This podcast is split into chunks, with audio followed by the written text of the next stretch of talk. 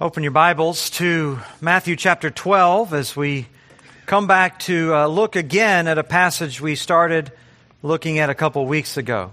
If you are a uh, long distance athlete, you are no doubt familiar with the concept of hitting the wall, or in French, avoir un coup de barre, uh, the hitting of the bar, or in German, man mit dem Hammer, being hit with the hand, the man with the hammer, all of it sort of describing that point in the race where your body suddenly begins to just not respond, where fatigue uh, comes in, and no matter how hard you try, it seems impossible to take the next step, the next pedal, the next stroke, or whatever it might be. Your legs feel like they are bolted to the floor or uh, to the pavement, we might say, uh, every step becomes increasingly difficult. Your body just will not respond to your mind. It's kind of an apt analogy, really, for what takes place spiritually in some cases where you are trying to share spiritual truth with people and uh, they just won't respond. Every conversation seems more difficult.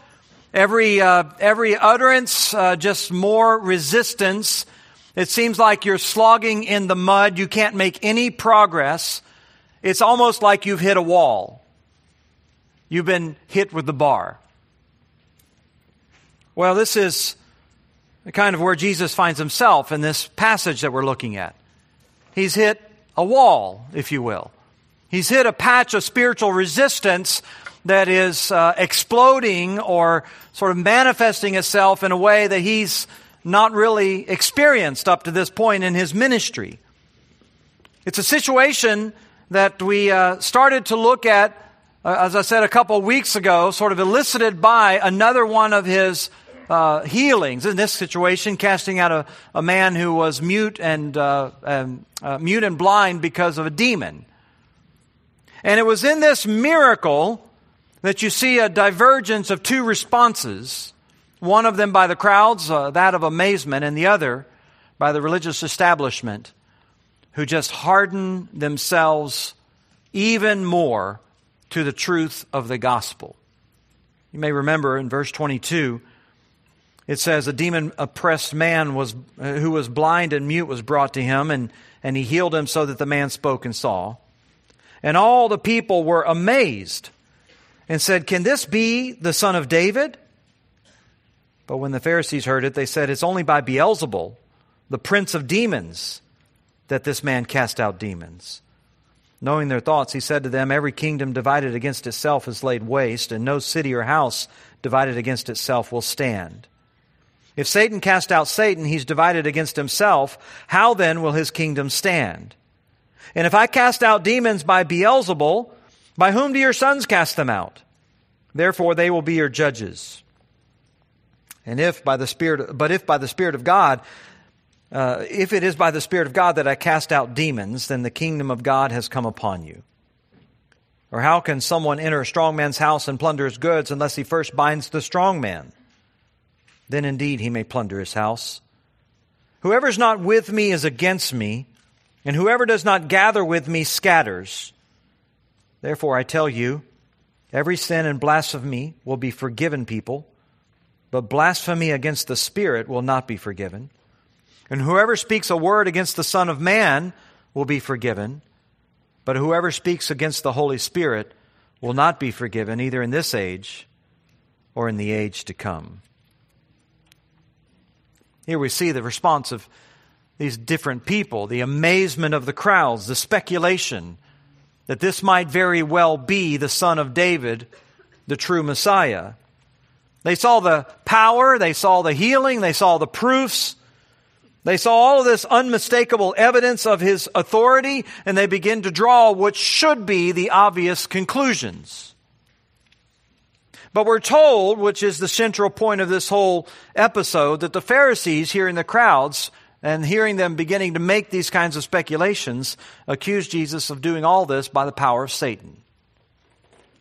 Uh, as I said, this is sort of the zenith of rejection on the part of Israel. In fact, it's from this point forward that Jesus begins to sort of uh, uh, plunge further and further into unpopularity and ultimately ending with his crucifixion. But up to this point, Jesus has given no reason for rejection. In fact, he's given them every reason to believe. He's lived righteously before them. He has promoted and upheld righteousness for other people. He's encouraged people to pray. He's went out and he's prayed himself by example. He's called people to holiness. He's called them to peacefulness. He's taught them the Word of God and told them to cling to God's Word. He has helped the weak. He's fed the hungry. He's shown mercy to everyone who comes to him. He's healed the sick. He's freed those who are oppressed by demons. He's done everything that you might expect a man of God to do. He's given them every reason to believe. Every evidence that should have led them to accept the fact that not only is his gospel true, but he is indeed the true Messiah. But at this point, they haven't accepted him. Could be any number of reasons. It might just be uh, just a desire to hold on to their power. They were the religious leaders. They didn't want to concede that to some new guy on the block. They came with all kinds of privileges that they no doubt enjoyed for themselves. It could just be the passing pleasures of sin. They just, they just had hidden lives that they didn't want to be exposed. They had certain things that they wanted to engage in, they wanted to keep engaging in, and they didn't want their hypocrisy brought out. It could just simply be foolishness. They didn't really see the pathway that they were on for its destructiveness.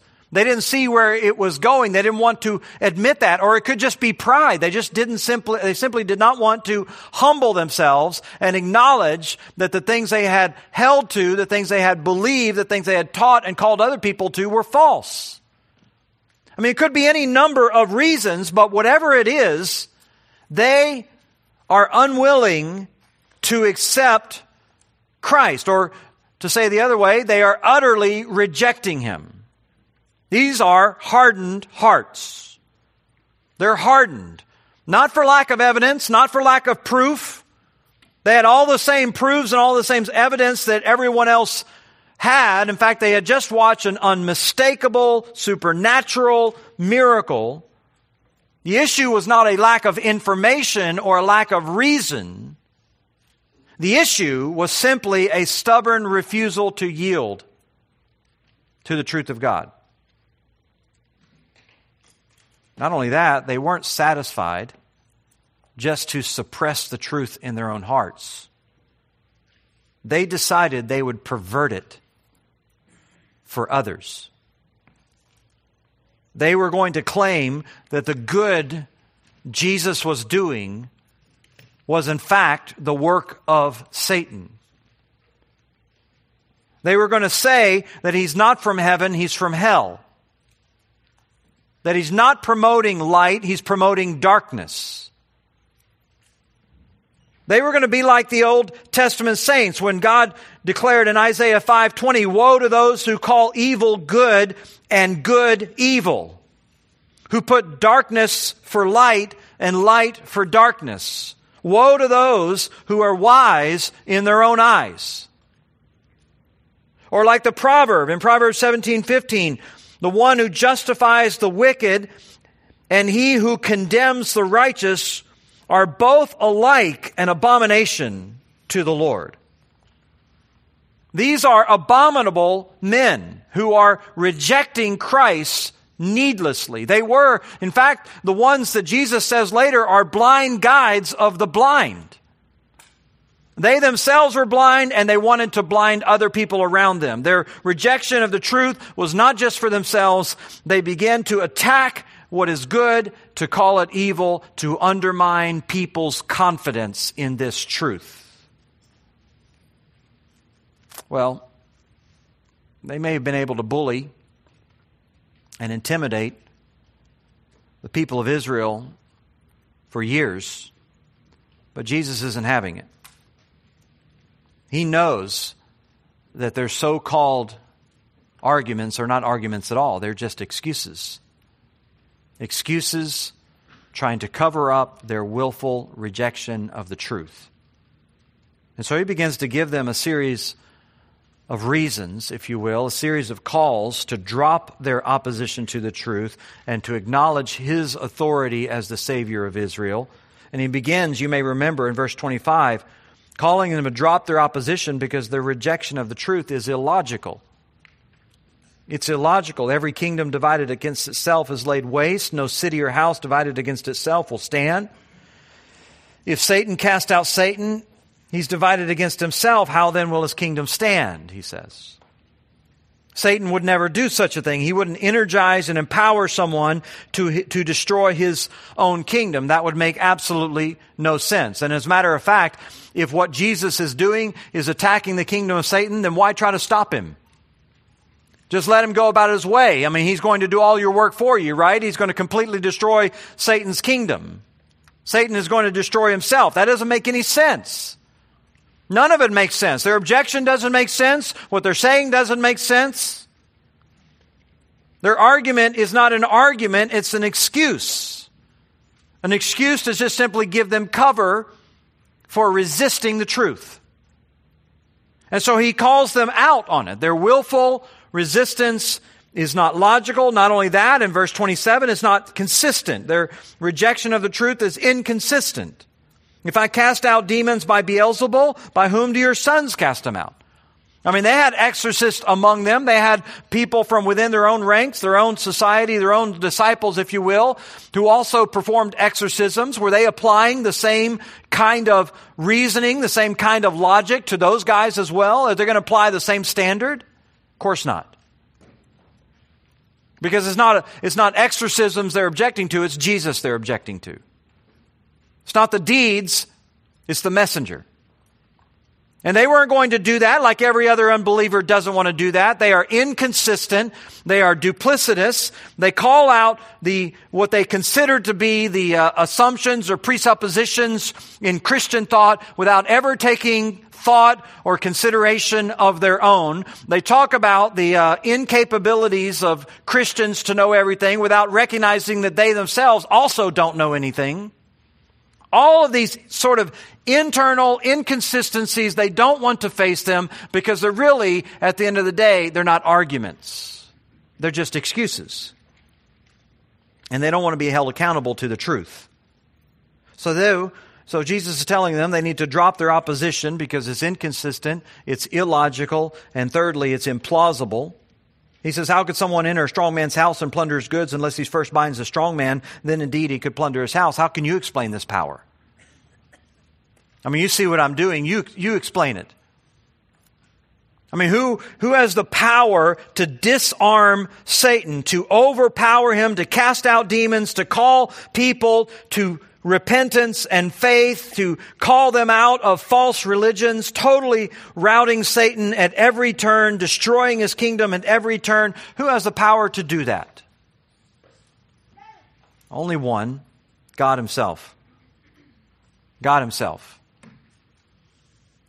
Jesus had demonstrated sufficiently the kind of power that should have led them, obviously, to one conclusion that He alone apart from any other man, apart from anyone who ever walked on the face of the earth, he alone had the kind of authority over Satan and Satan's kingdom that pointed to one obvious conclusion that he is God.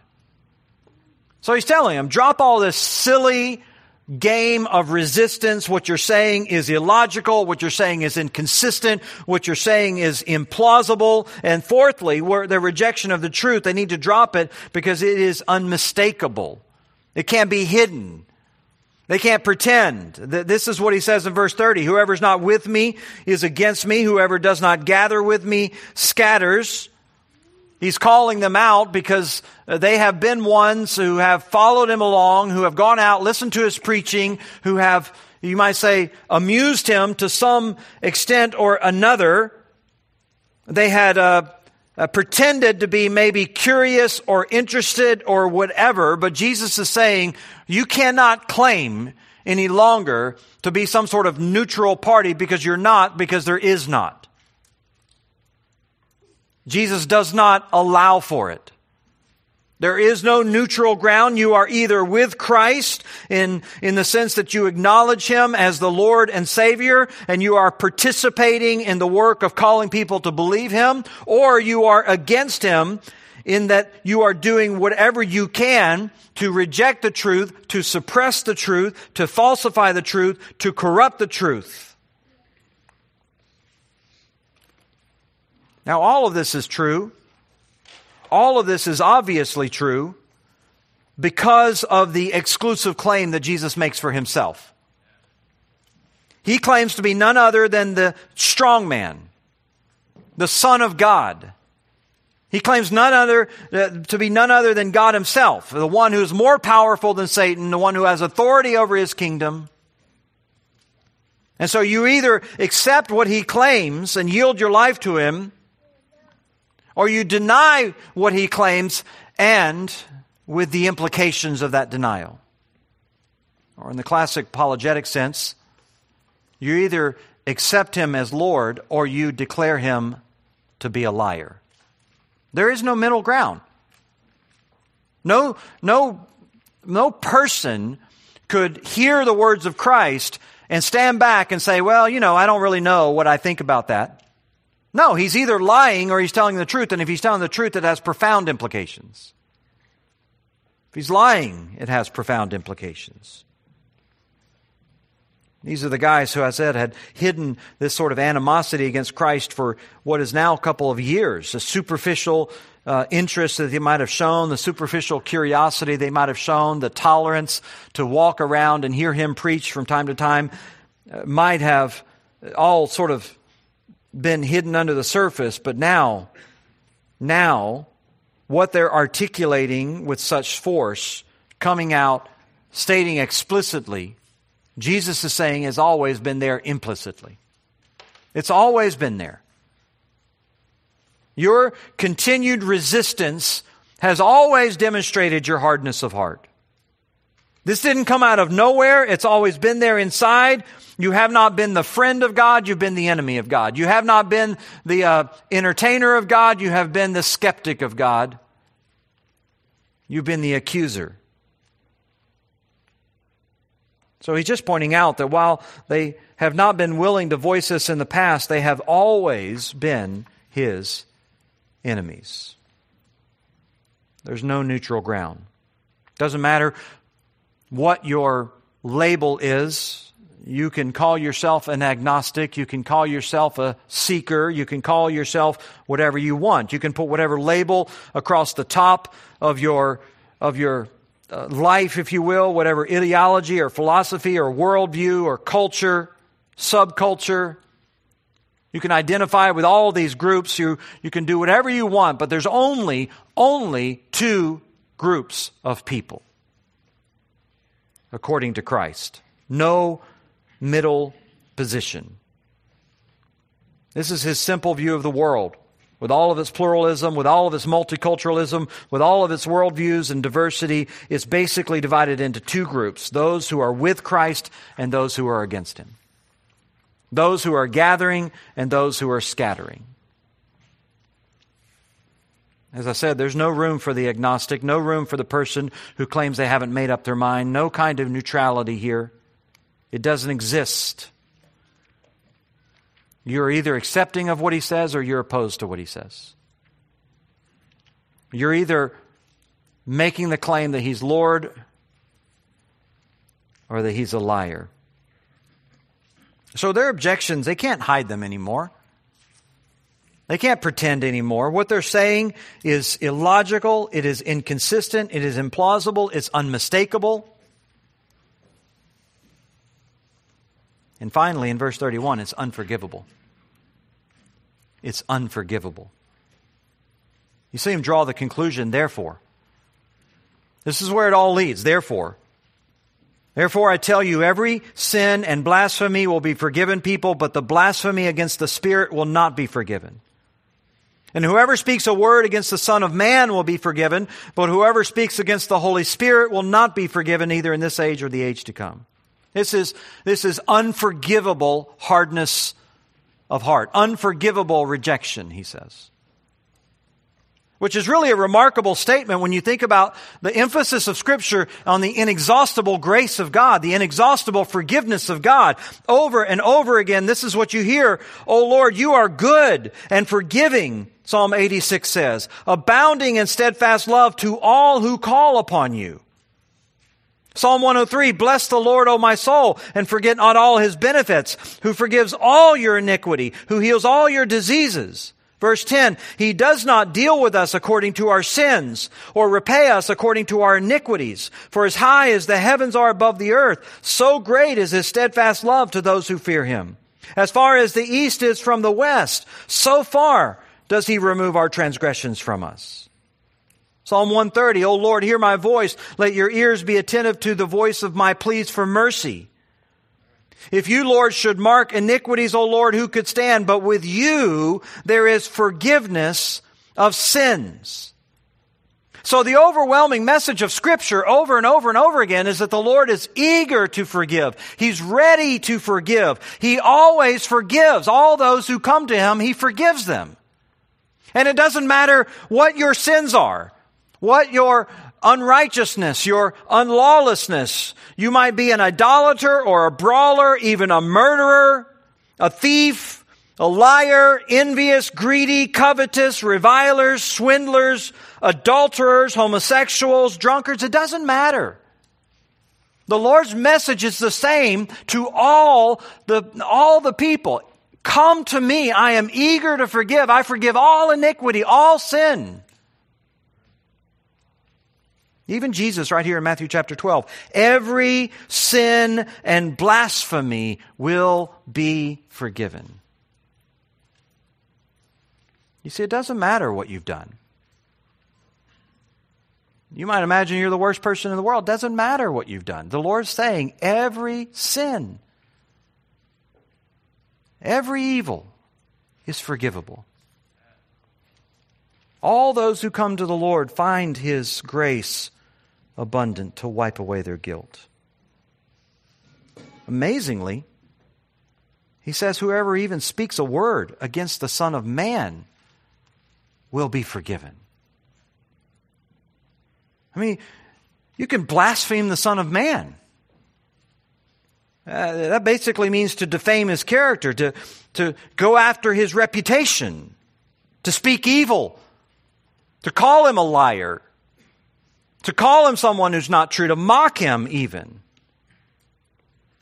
He says God's even ready to forgive that. That was the case with so many people, especially in Jesus' humanity. Even his own disciples didn't understand him sometimes. Even they sometimes question his ideas, they question his wisdom, they question his plan, they rebuked him, his own disciples. All of this probably a result of his humility when he first came. He didn't come arriving clothed in the full majesty of his glory. He, uh, rose, he came not as a powerful king, he clothed himself as a servant.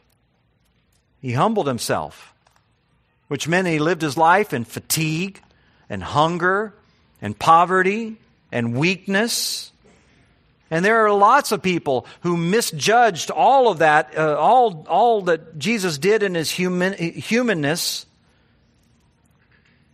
and couldn't see his true identity.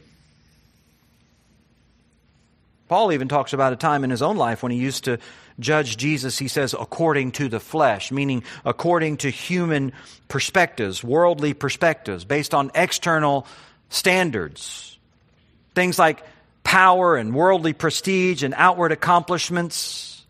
Human standards. I used to, I used to look at Jesus and I used to think about him the same way I think about other uh, leaders of the world, other thinkers of the world. I used to evaluate him. Uh, there are influencers, there are famous people, there are wealthy people, there are powerful people. I give my ear to them, I give my mind to them, I give my heart to them. I evaluate them on human standards, and when I looked at Jesus, I wasn't impressed. I, I judged him on uh, according to, to the flesh, he says. I, I used to be there. And when he made that judgment, his judgment was that Jesus was false. In fact, in Acts 26, he says, I myself was convinced that I ought to do many things in opposing Jesus of Nazareth. And I did so in Jerusalem. I not only locked up many of the saints in prison after receiving authority from the chief priests, but when they were put to death, I cast my vote against them. And I punished them often in the synagogues and tried to make them blaspheme. And in raging fury against them, I persecuted them even in foreign cities. Paul says of himself in 1 Timothy chapter 1, he says, Formerly I was a blasphemer, persecutor, insolent opponent. His outward evaluation, his human evaluation of Jesus based on worldly standards, setting Jesus aside everybody else, he concluded he wasn't impressed. He wasn't impressed. He was an insolent, an arrogant, a proud opponent of Jesus. He denied him. He used wicked and abusive and false language to attack him. He spoke disrespectfully of Jesus. He spoke spitefully of Christians. He even tried to convince other people to do the same, to blaspheme Jesus.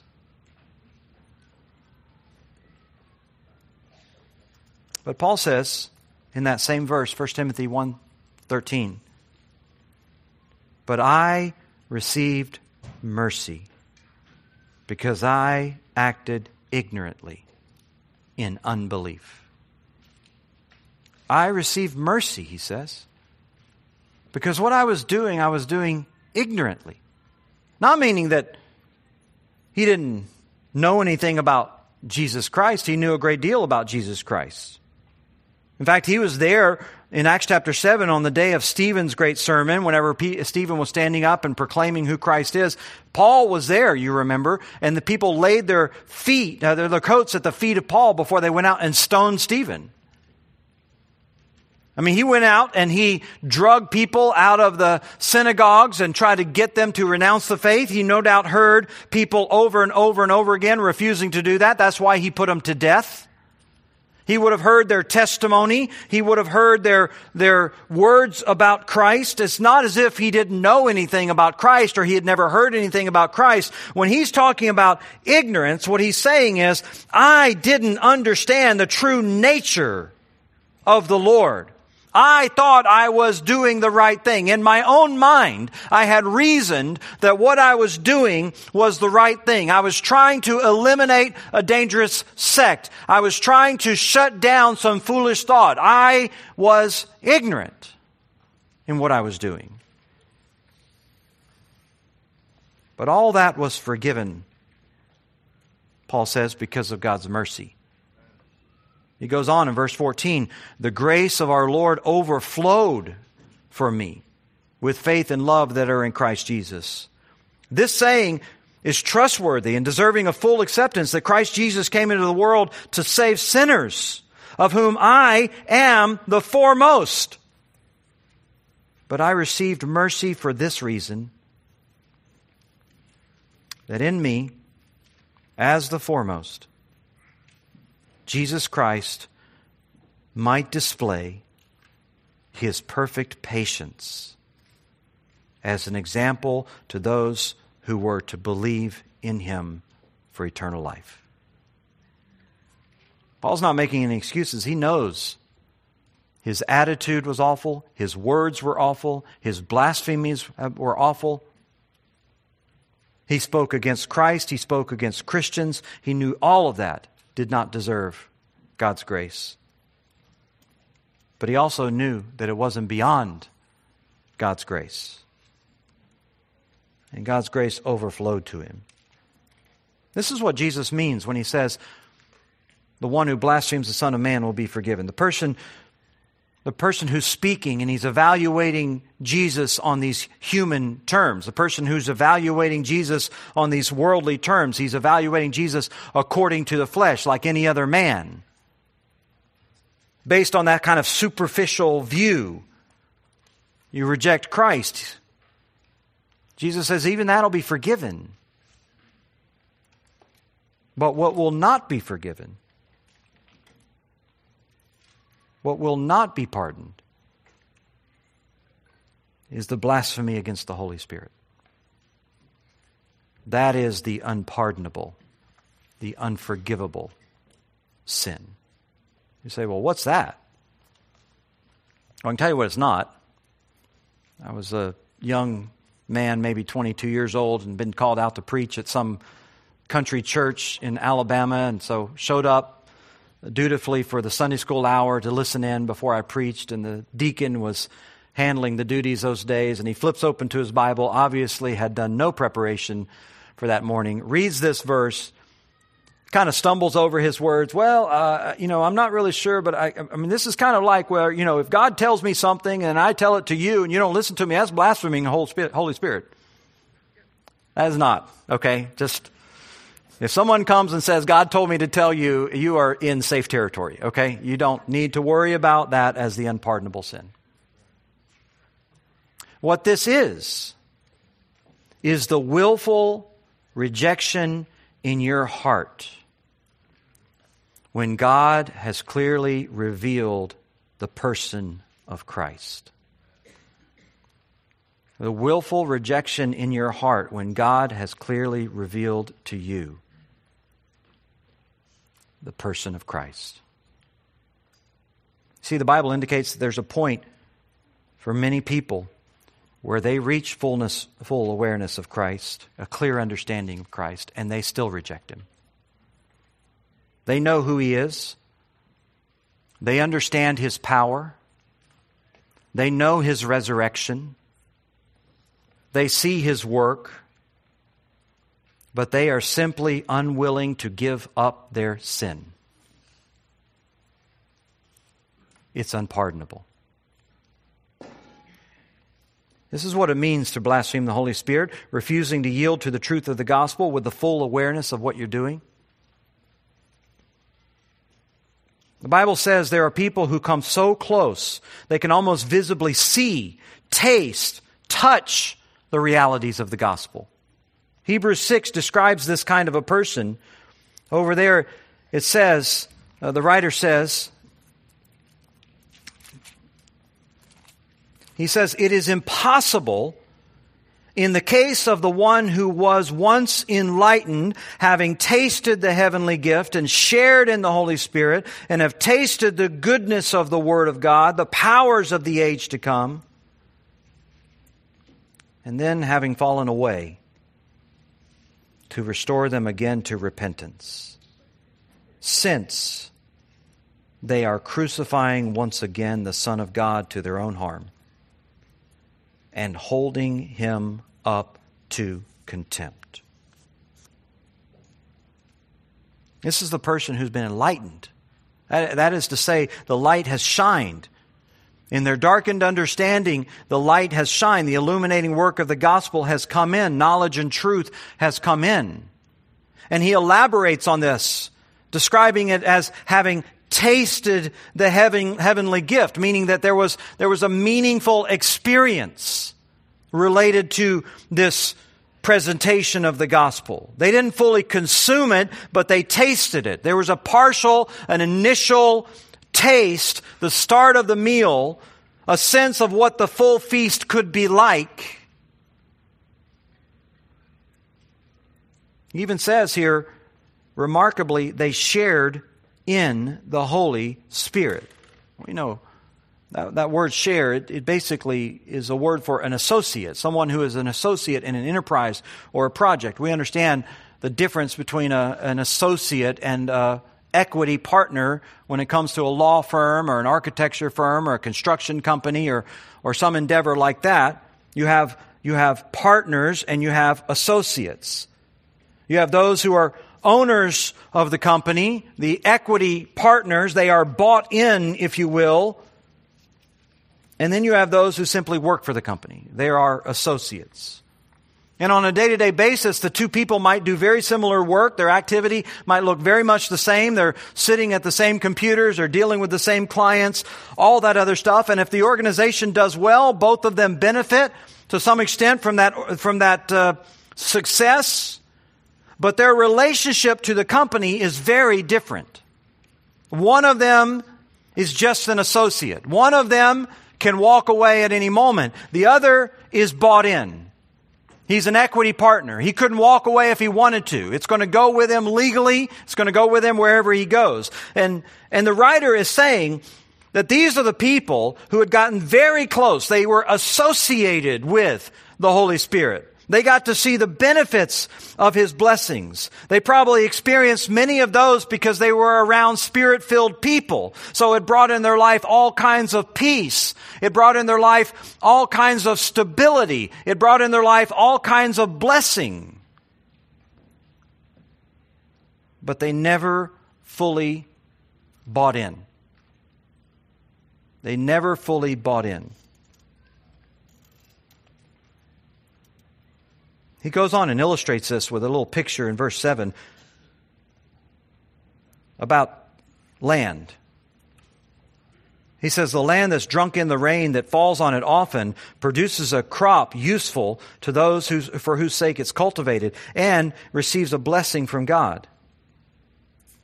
But if it bears thorns and thistles, it is worthless and near being cursed and its end is to be burned.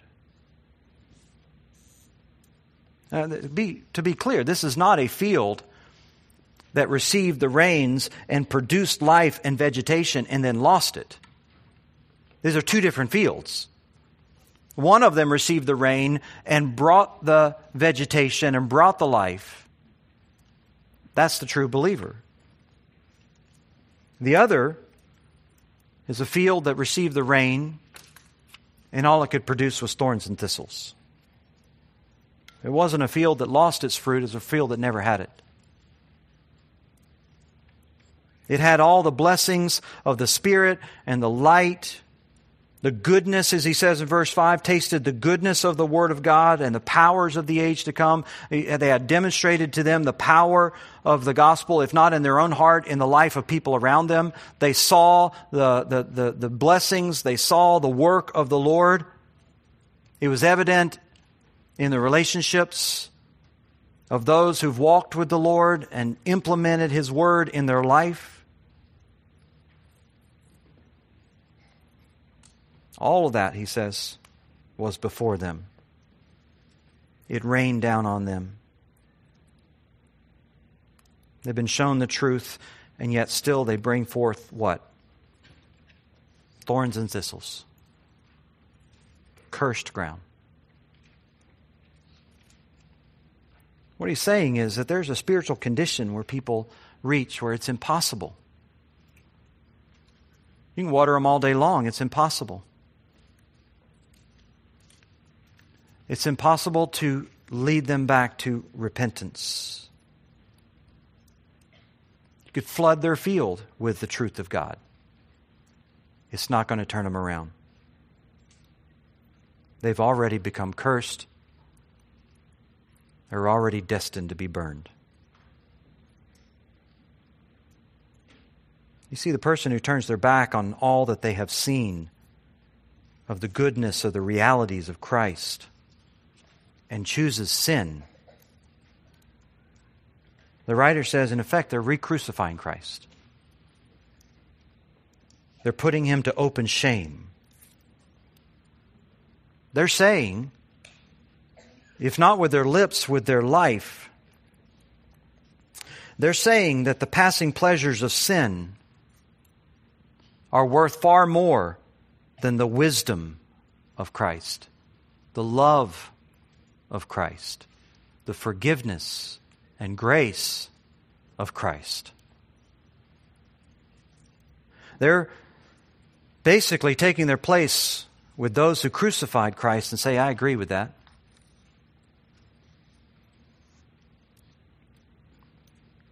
That kind of action, he says, that kind of declaration by your actions, if not by your words, that says, I think what the world has to offer is better than what Christ has to offer. It mocks the Savior. It puts Jesus to public shame, and it's all the worse because it comes from someone who's already tasted. They've already seen up close the powers of the age to come. This is what Jesus is describing in Matthew chapter 12. Those Pharisees had every reason to believe. Those religious leaders, they had sufficiently been exposed to the truth. They had witnessed the blessings of God in the life of other people. They had seen God at work among the demon possessed and the sick. They had seen God at work among the downtrodden and the poor. They had seen God at work among those who were repenting and coming out of their sin. They had a clear indication of how God was redeeming lives out of brokenness and bringing them back to healing and wholeness. They couldn't, as a matter of fact, at this point, they couldn't even deny the power. All they could do was try to ascribe to it some sort of corrupt motive or some sort of corrupt force. All they could do at this point was slander it.